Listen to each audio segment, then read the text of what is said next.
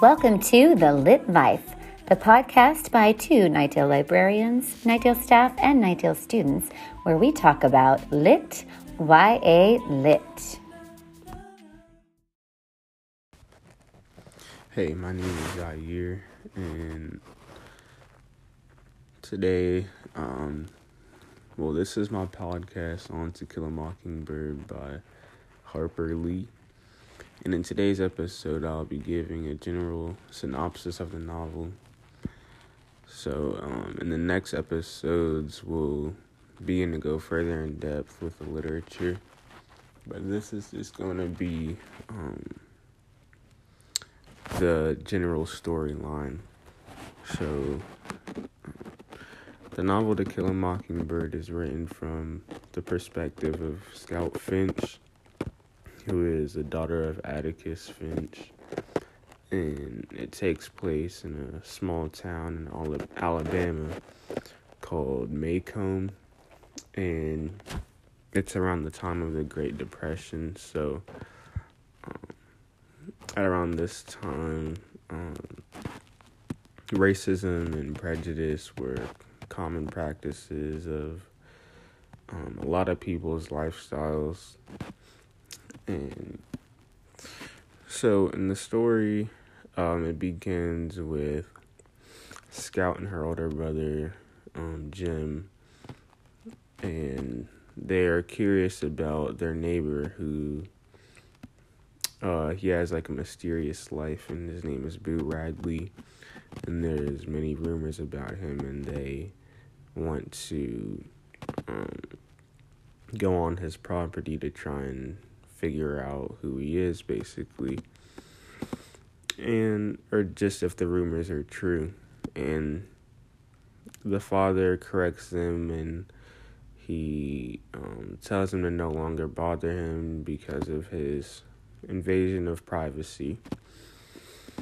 And later on, um, we learn more about Atticus and that he's a lawyer and that he's taking on a job to defend a black man in court. And his name is Nate Robinson. And this causes a lot of issues throughout the town. Um, you know, being a racist town. And from the decision that Atticus makes, um, his children um, begin to face the the hatred um, that he's facing as well becomes a known topic to talk about um, with the children. And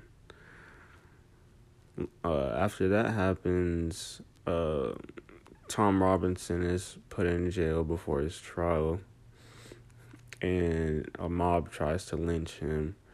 And Atticus is basically there with Tom, and protects him um, from the lynching. And um, this basically shows a lot about Atticus and the type of person he is.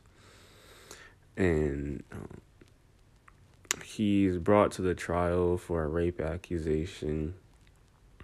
And um, it's a girl named Mayella who's accusing um, Nate Robinson for the crime.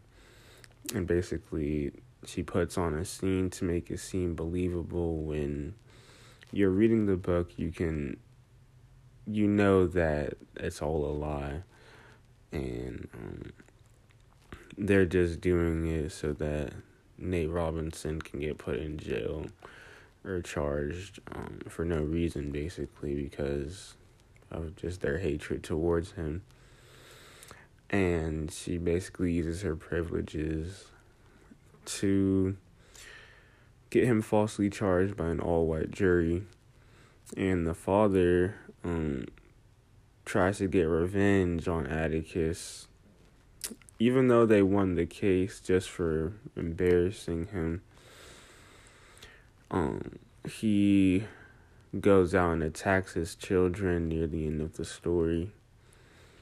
And one thing um, at the end of the story that you begin to see is that both Scout and Jem they begin as innocent children, but they're exposed to evil in the world and they're not able to be protected by it or protected from it and they're taught to well atticus teaches them to see people for who they really are you know and not just who they appear to be and um, some like minor details um that are symbolic is the fact that Jem is colorblind. He's not able to see color, which um, it relates to the way that he and his family don't see people of color differently just by the just by the color of their skin.